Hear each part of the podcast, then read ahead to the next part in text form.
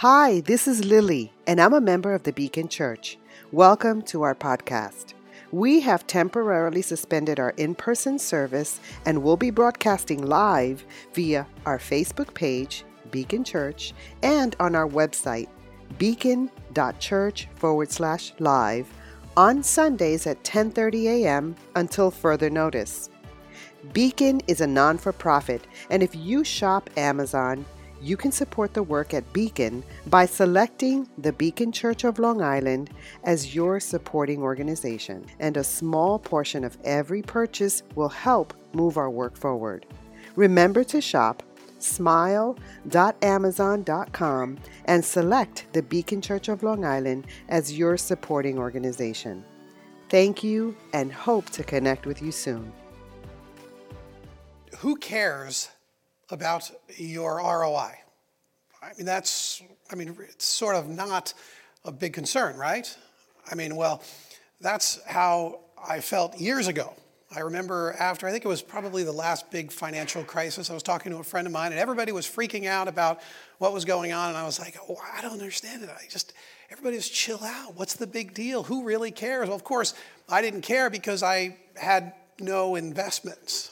And so I wouldn't care at all. And now, as I am a little older and you've got your 401 thing to worry about, and of course, there's other resources that get tied up in the market, suddenly you start thinking about return on investment a lot more. I mean, you really want a return on your investment. You want to be able to buy low and you want to sell high. You want to put a little bit in all the time and to watch that, the, the power of compounding make this thing grow. I mean, that's, that's the hope, right? That's the dream. And it's, it's kind of a natural desire that everybody has. And, and as we've seen elsewhere in the Gospel of Mark, Jesus takes these very natural desires. He takes these things which are normal for our human experience, our normal uh, physical human experience, and then he takes them into a spiritual realm and he teaches us more important and more significant truths. And that's what we're going to be able to see him do here in our text. We're in this series that is called On the Move. And in it, we've been studying the life of Jesus and how he goes into this sort of non stop action, this non stop activity. And what he's doing is accomplishing all of these great deeds, this great work that he's doing. He's talking about the kingdom and, and the message of repentance and all of this. And in today's text, we get to see what is driving him toward all of this relentless activity. So, open, if you would, in a Bible to Mark chapter 6. Mark chapter 6. We're going to be in uh, verse 30. Mark chapter 6, verse 30.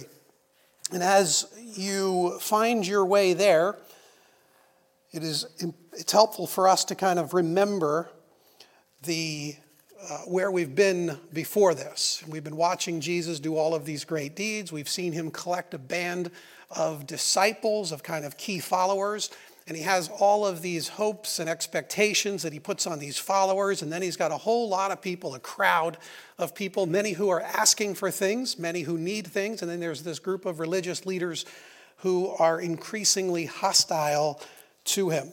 And so we show up here, and we've got the disciples who are the, called the apostles here. Uh, and then we have the crowds as well. So, chapter 6, verse 30. The apostles gathered around Jesus and reported to him all they had done and taught. Then, because so many people were coming and going that they did not even have a chance to eat, he said to them, Come with me by yourselves to a quiet place and get some rest. So they went away by themselves in a boat to a solitary place. But many who saw them leaving recognized them and ran on foot from all the towns and got there ahead of them. When Jesus landed and saw a large crowd, he had compassion on them because they were like sheep without a shepherd. It's going to be a key phrase here in a little bit. So he began teaching them many things. By this time, it was late in the day, so his disciples came to him. This is a remote place, they said, and it's already very late. Send the people away so that they can go to the surrounding countryside and villages and buy themselves something to eat. But he answered, You give them something to eat. They said to him, That would take more than a half a year's wages. Are we to go and spend that much on bread and give it to them to eat? How many loaves do you have? He asked. Go and see. When they found out, they said, Five and two fish. Then Jesus directed them to have all the people sit down in groups on the green grass. So they sat down in groups of hundreds and fifties.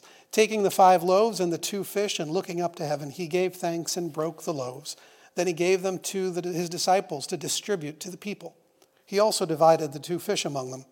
They all ate and were satisfied, and the disciples picked up 12 basketfuls of broken pieces of bread and fish. The number of the men who had eaten was 5,000.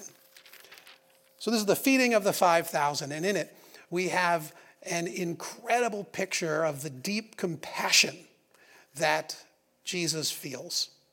And we see it first when he actually tells them in verse 31, the second half, he says, Come with me by yourselves to a quiet place, which is an important encouragement for those of us who are in consistent Christian ministry. If you're a Christian and you serve in any capacity, uh, this is an important encouragement because the disciples, they had just been out. They had been doing some great things. They were busy, they were teaching, they were traveling, and they were doing this great work. And, and G- when they came back, they gathered up. Jesus could see that they were tired. It was great stuff, but they needed rest. And in a moment of tenderness and compassion, he says, Listen, come away with me. Just let's let's just be together and, and recuperate, re-energize, spend some time pull away from your work and make sure we keep the primary relationship intact.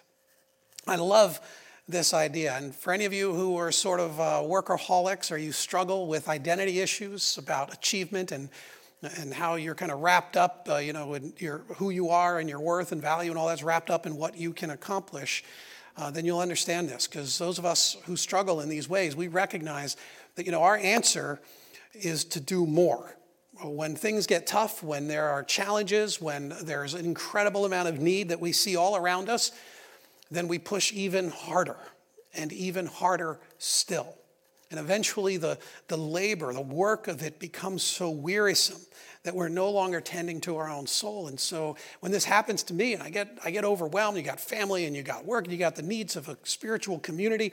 And when all of these things sort of begin to weigh heavy on you, every once in a while, if I'll just pause for a few moments, I hear this, this little small voice. And I think it's the voice of Christ saying, Come away with me. Come, rest. My burden, it's easy. My yoke is light. This is a little bit of his compassion being revealed to the workers in the harvest. But he goes on, and it actually just straight up tells us in verse 30, 34 that when Jesus landed, he saw a large crowd and he had compassion on them. Now, the word here for compassion is uh, it's, the, it's the organs, it's the, the guts. And so, like if you'd seen an animal that was being butchered and its guts were all there, its entrails, that, that's the same word that came to mean compassion. Of course, it's because the word has to do with what we feel here. We don't, we don't feel it up here. In the same way that fear grips us here in the gut, well, also compassion gets birthed in the gut. We, we, we can experience, we can feel it. And, and this word is, is somewhat interesting to study because it is almost always exclusively used of Jesus and his compassion. And when he experiences compassion, he turns around and he does something with it. When it's not used of Jesus, it's actually used in the parables, like in uh, the parable of the prodigal son, right? And you've got the dad who experiences this kind of compassion, or in other parables as well. The, the God figure in the parables is often described as having this sense, this compassion that forces them to act. It guarantees that they will actually do something with what they're feeling in their gut. And it says here that he began in uh, verse 34 teaching them many things, which I just love this because we forget sometimes that one of the great gifts that we get to offer people who are far from God and even followers of Christ is to teach, is to encourage. And of course, we do that here, but this is only, this is only one part of how we get to show compassion to a spiritual community. Anyone who's involved in our Kids Quest program, anyone who works with Ignite or Fusion Student Ministries, anyone who's in family ministries, or you're a small group leader, or you're, you're running one of our discipleship groups, we've got a, a whole group of people in the Pastoral Leadership Incubator. Uh, they're, all, they're all learning. We're in a teaching community and we learn. What are we studying? Well, we're, we're learning about God and about us and about His love for us and about forgiveness. And so to offer people a pathway back to God, to teach them about God, is one of the most compassionate things that Jesus or that we could actually do. He goes on to say at the very, uh, in uh, verse 37, he says, But he answered, You give them something to eat. And I love this encouragement because what a what a way to bring others into this great work and give them a sense of mission and of purpose, but also, we'll see in a little bit, to just include them in this great work of, of compassion. Then in verse 42, they all ate and were satisfied. They ate and were satisfied. And there's such a settled sense there. Everybody was able to eat all they needed and their needs were met. They were satisfied. And I think sometimes we just forget this. We forget how deeply Jesus cares about us. His desire for us, what moves him, his compassion, it overflows his own, his own gut, so to speak, and it, and, it, and it results in action that will bring about the satisfaction of all who trust in him. I listen, this is just powerful promises. And some of you today, you need, you need rest in Jesus. That's what you're feeling. You know, others, you're struggling with all of, uh, of these kinds of, of uh, frustrations. And Jesus is saying, listen, you can be satisfied in me.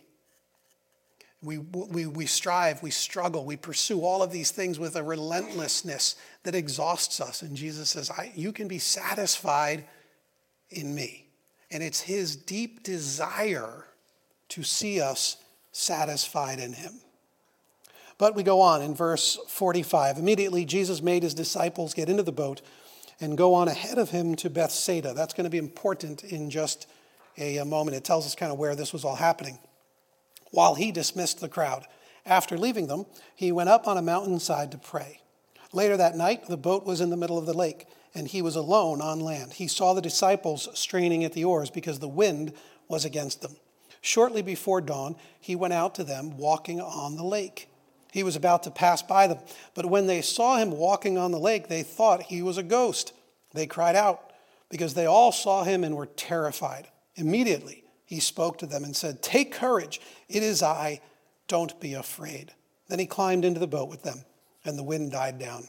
They were completely amazed, for they had not understood about the loaves. Their hearts were hardened. I love it here when he just says, take courage. That's his, that's his, his leading line. Take courage. And I think many of us need to hear that today. You're worried about some unseen enemy. And Jesus says, take courage. You know, you're, uh, you're worried about uh, your job or about finances. And Jesus is telling us, take courage. You're worried about the impact this is going to have on relationships or on your family. And Jesus says, take courage. You know, some of you are just simply worried about, about toilet paper. And, and, you know, I was actually told I can't make any jokes. So I can't, you know, I'm not, it's, it's too serious a thing. I can't be making jokes about, you know, things like toilet paper and stuff. But I did see one meme that, uh, that said, so uh, it said, if you, if you really do need 144 rolls of toilet paper for 14 days of quarantine, you should have gone to see a doctor a long a long time ago. And I think that's really good advice. And so, but if, what he's telling here is no matter what it is you are facing, you can take courage. But, but, he, but, but it's so, what's so key there is he says, take courage, it is I. It's I. You see, the presence of Jesus is why we can take courage. Now, he came in such a way that they didn't expect it. They weren't, I'm not even sure they liked the way he showed up. They were scared. They were terrified by what Jesus was even doing in that moment. But the presence of Jesus is all we need to take courage so that we need not fear. Now, the next section here gets a little bit uh, confusing. They were completely amazed. This is verse 52. for they had not understood about the loaves. And this is a little bit uh, challenging when you kind of read uh, the commentaries because these, these are not two independent stories. By saying that, Mark is linking the feeding of the 5,000 with Jesus walking on water. And so, how is it that they're linked? There's something more than just the compassion of Jesus happening in the feeding of the 5,000 that the disciples would have been able to take an encouragement from so that their hearts weren't hardened, that they would be able to understand the power of Jesus and what it all means. And so I think when you go back into the feeding of the 5,000, you start to get a few hints where, where he mentions that they're like sheep without a shepherd, or Mark mentions in verse 39 that there's this green grass, uh, or they talk about them sitting down in these little dinner parties. All of this language is language that was used in the Old Testament to talk about the messianic promise that the Jewish people were waiting for, that the Messiah himself was going to come forward into our day and age, and he was going to usher in the messianic age. And it was going to bring an end to this age, and it will be his rule, his reign, and the Jewish people would be reestablished on earth under this great Messiah. And so the feeding of the 5,000 then becomes, and there's a whole bunch of verses you could look at Numbers 27, 15, Ezekiel 34. Um, you can just kind of look these up later on if you want. I'm just going to flash them on the screen, but, but I really don't want to go through them all. There's Isaiah 32 and 25 and, uh, and things like that. But um, in all of these verses, what you're really going to see is that the messianic kingdom was promised in the Old Testament, and Jesus is giving us a promissory note in the feeding of the 5,000. That this was the beginning of this messianic age. And this, is a, this brings a whole lot more depth and encouragement. Now, when you link that to the, to the walking on water, you get to see that what Jesus is talking about here is that we need not fear because this age is not all that matters. The messianic promise, that age that is to come, that the feeding of the 5,000 was a hint at, tells us that this age is a temporary age. This is an age of, of sickness, and this is an age of fear, and this is an age of death. But there is an age that is coming. There is a, a period of history that's coming that will make this age look very small and tiny in comparison to what will come. And see, we are citizens of that kingdom, not this kingdom. And his great power will guarantee, he has power over the elements themselves, will guarantee that this new age where heaven and earth become one can be ours and we can be citizens of that kingdom even starting now.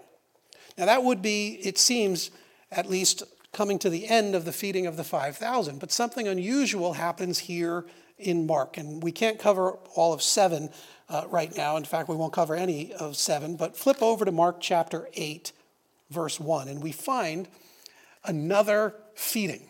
And so we have to kind of bring look at these two together to try to understand why Mark is giving us these two different narratives about these, these great feeding miracles. So, chapter 8, verse 1, he says, During those days, another large crowd gathered since they had nothing to eat, Jesus called his disciples to him and said, I have compassion for these people. They have already been with me three days and have nothing to eat. If I send them home hungry, they'll collapse on the way because some of them have come a long distance. There's a hint even about where we're going with this idea of them coming a long distance. His disciples answered, But where in this remote place can anyone get enough bread to feed them? How many loaves do you have? Jesus asked. Seven, they replied. He told the crowd, to sit on the ground. And when he had taken the seven loaves and given thanks, he broke them and gave them to his disciples to distribute to the people. And they did so. They had a few small fish as well. He gave thanks for them also and told the disciples to distribute them. The people ate and were satisfied. Afterward, the disciples picked up seven basketfuls of broken pieces that were left over. About 4,000 were present. After he had sent them away, he got into the boat with his disciples and went to the region of Dalmanutha. So we come in verse 1 where he says there is another large gathering, and this has troubled scholars for uh, forever because the liberal scholars will tell you, well, clearly this was a mistake. There's really can't be two great feedings. There can only be one. And Mark is picking this up because it was some sort of corruption of you know, the oral transmission. The thing is, there's no evidence whatsoever in any of the manuscripts that we have that this is a corruption. And there are so many differences in the details. One's 5,000, one's 4,000. There are different kinds of baskets. One's 12 that were picked up. There were seven in another different area, different region, different response even from the disciples if you read it carefully. And so, when, from my understanding of looking at this, this is clearly a second feeding. The, the real value comes in asking, why? Why do we have such a similar miracle? What things can we learn about it? What are the similarities and what are the, what are the differences that can give us an insight into why this was here? Like, for instance, the first miracle, we were told that it took place near Bethsaida, and we know that was around the Sea of Galilee. So if you look at a map of, of uh, Israel at, the, at that time, you'll see right around the Sea of Galilee is this region called Galilee, and that's where most all of these miracles were taking place. But when he tells us that this now had shifted, uh, he uses this little phrase about you know, people coming from far away it makes us go back into chapter 7 and see in verse 31 that this second miracle takes place at the Decapolis, which is right over there. And so the Decapolis shows us that, well, what it tells, it tells us that there's a completely different audience. You see, in, in our country, that might not make any sense because they seem so close together. But if you were in Galilee, it's all Jewish. But the Decapolis was all Greek. And so you're talking about an entirely different audience. These are folks that wouldn't actually be privy to the messianic promises. And so when you start to see that he's talking about a very different group, now you go back and you say, well, what else, what else can we learn about this? If he's really not talking to the Jewish people anymore, he's talking to the Gentiles at this point, what, is that, what does that tell us? And, and when you start to kind of peel back the layers, it helps us understand some of the other parts of the text that are so confusing. There's this real hostility that the, uh, that the Pharisees have in a passage we're not going to look at. Well, this would make sense if they had heard about this offer that Jesus was making to the Gentiles. You know, some people have looked at this and they go, How in the world could the disciples be so dense? How could there be one miracle of the feeding and now the disciples are faced with another miracle and they just they can't get it. They don't understand that Jesus can do the same miracle. How could they be so dense? Clearly these can these two stories can't exist. But you see, I don't I don't think the disciples were necessarily so dense that they didn't that they had already forgotten about the feeding of the 5000. I think they didn't have a category for the feeding of the 4000 because they they weren't the Jewish people.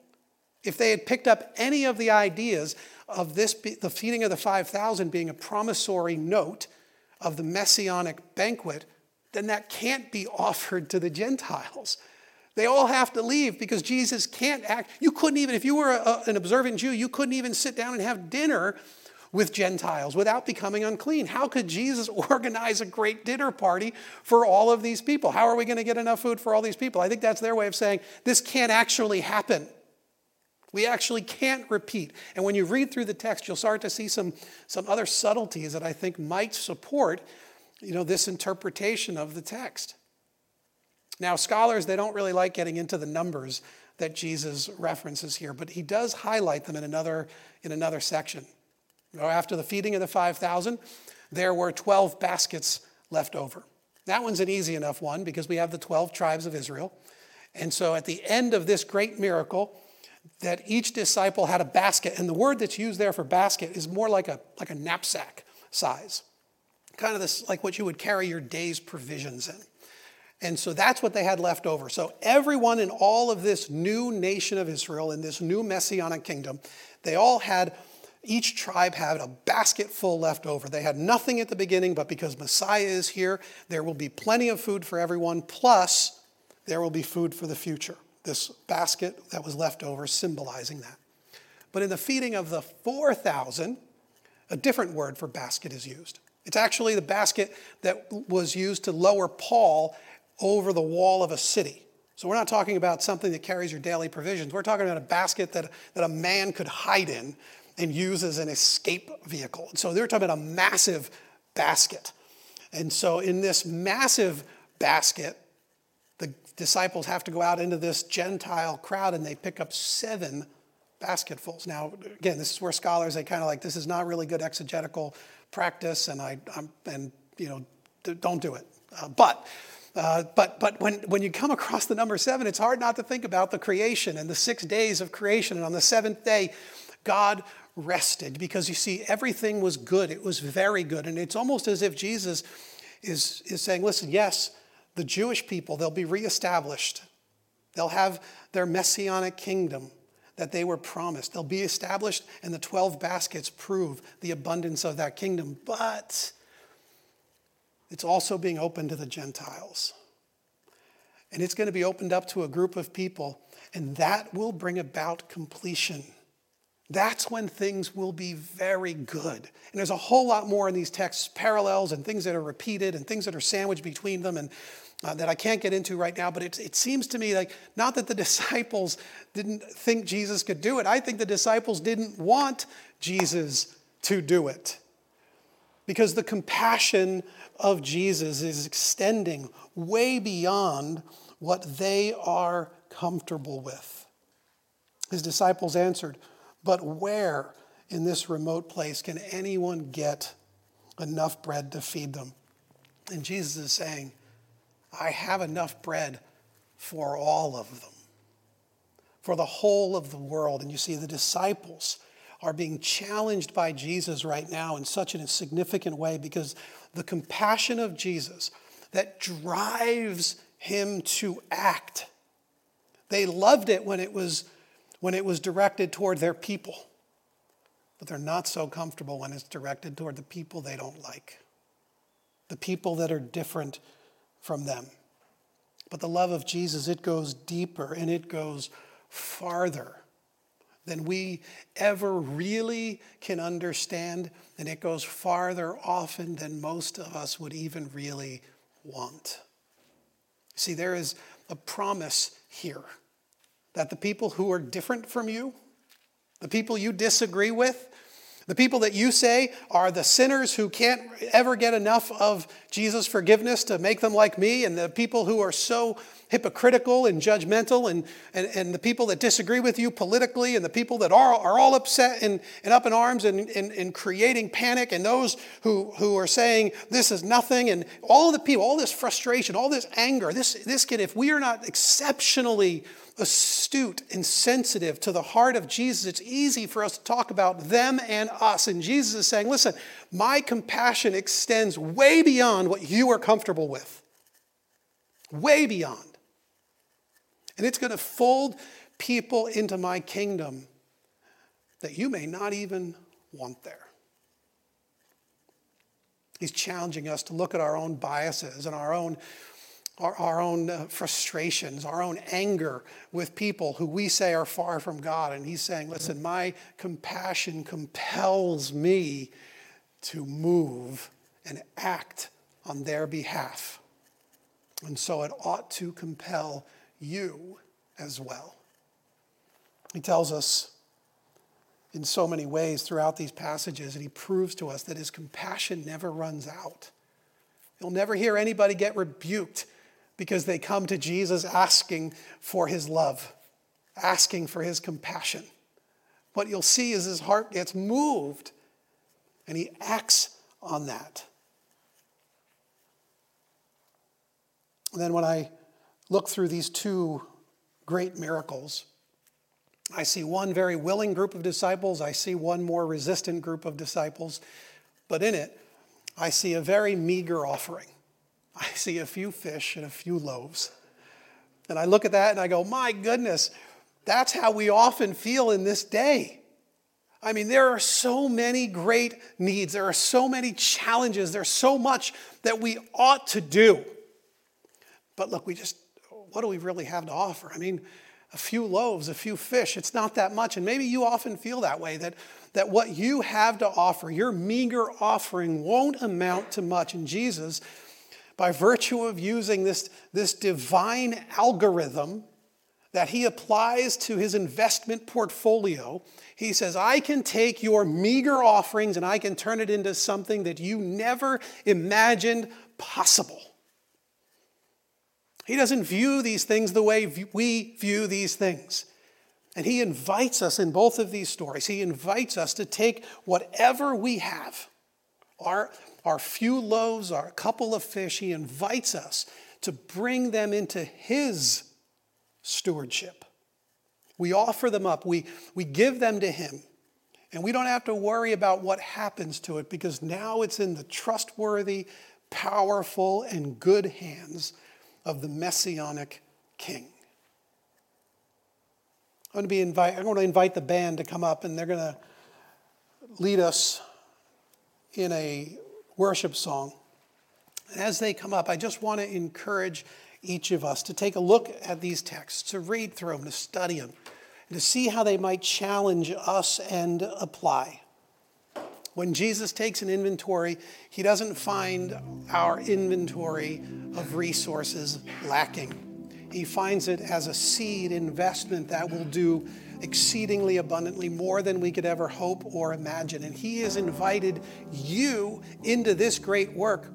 And when it's about you and your family and your friends, it might be easy for you to do. But He's saying, listen, my compassion, it goes further than that. And I am inviting you into this incredible opportunity, this challenge of going beyond your comfort zone to love those who are hard to love